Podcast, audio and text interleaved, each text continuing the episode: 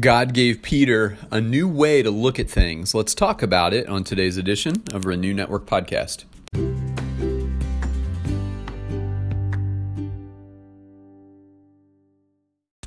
Good Monday morning, my friends. We are continuing on today in our study of Acts chapter 10. Today we're going to be looking at verses 23 through 29. This is part two of Peter's uh, encounter with Cornelius or the household of Cornelius. It started on Friday when Peter was introduced to the men from Cornelius's uh, house that came looking for him. And uh, now we're moving on in that story leading up to the actual face to face encounter between Peter and Cornelius. Um, but before we get into the text, let's uh, take some time to visit with the Father. Heavenly Father, we love you today. Lord, we thank you for the start of a new week, um, new mercies, and uh, new opportunities to declare boldly of your great and faithful love. Uh, your mercies are new every morning. We acknowledge the truth of that uh, teaching from Scripture. Uh, today's a fresh start, a new day, and we pray that you would go before us into it. Father, lead us also into this time of uh, studying and reflecting on your word. Send your spirit to interpret uh, all that we encounter in your word today, uh, that it might lead to new insight and deeper understanding. We ask all these things in Jesus' name. Amen. All right, this is Acts chapter 10, verses 23 through 29. The next day he rose and went away with them, and some of the brothers from Joppa accompanied him. And on the following day they entered Caesarea. Cornelius was expecting them and had called together his relatives and close friends. When Peter entered, Cornelius met him and fell down at his feet and worshipped him. But Peter lifted him up, saying, Stand up, I too am a man. And as he talked with him, he went in and found many persons gathered. And he said to them, you yourselves know how unlawful it is for a Jew to associate with or visit anyone of another st- nation, but God has shown me that I should not call any person common or unclean.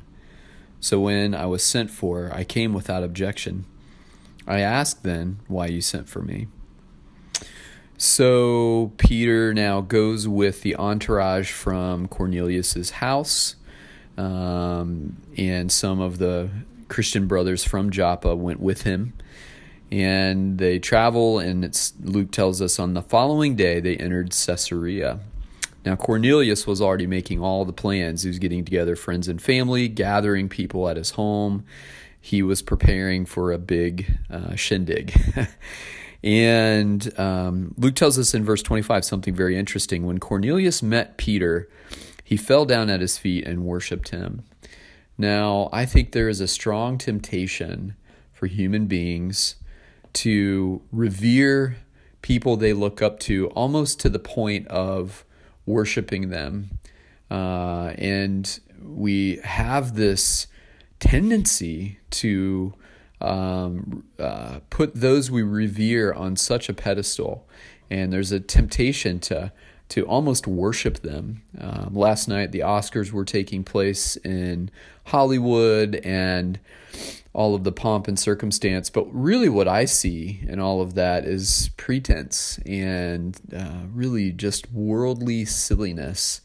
We elevate these people as these uh, bastions of truth and social justice and all of these things, and really they're just human beings like you and me.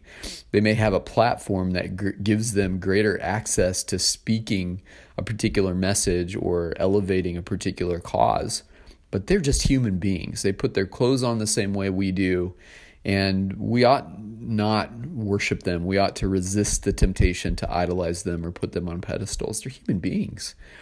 Uh, they work a certain job that gives them uh, fame and notoriety. And that's all the difference.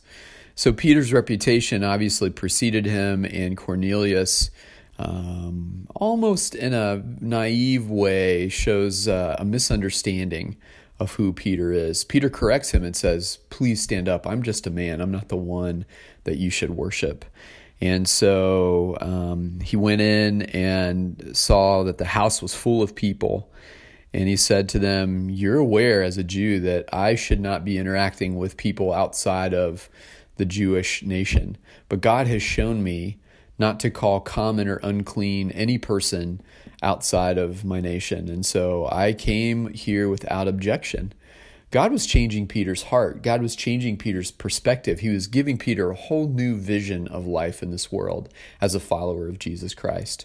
God's intent was now to open wide the gates of heaven to every person that they might come and find a home there if they would receive Jesus Christ as their Lord and Savior. And so the Lord was showing Peter that he was opening access through the gospel to every person everywhere that they might come to know Christ and find their place among God's family.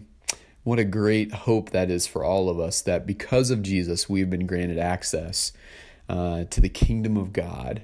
We're invited in to be members of God's family, and there is no greater thing in all this life. Um, and I hope that you value that. I hope that you see what God was doing here in the book of Acts through the early church and through the power of the Holy Spirit. He was turning things upside down. This is a radical, radical message, and it's so clear. God was opening wide heaven's gate for all who would come uh, through um, faith in his son, Jesus Christ and the same is true today. As we move on the passage, we see that um, uh, Peter is curious uh, why they sent for him, and we'll find out more about that tomorrow.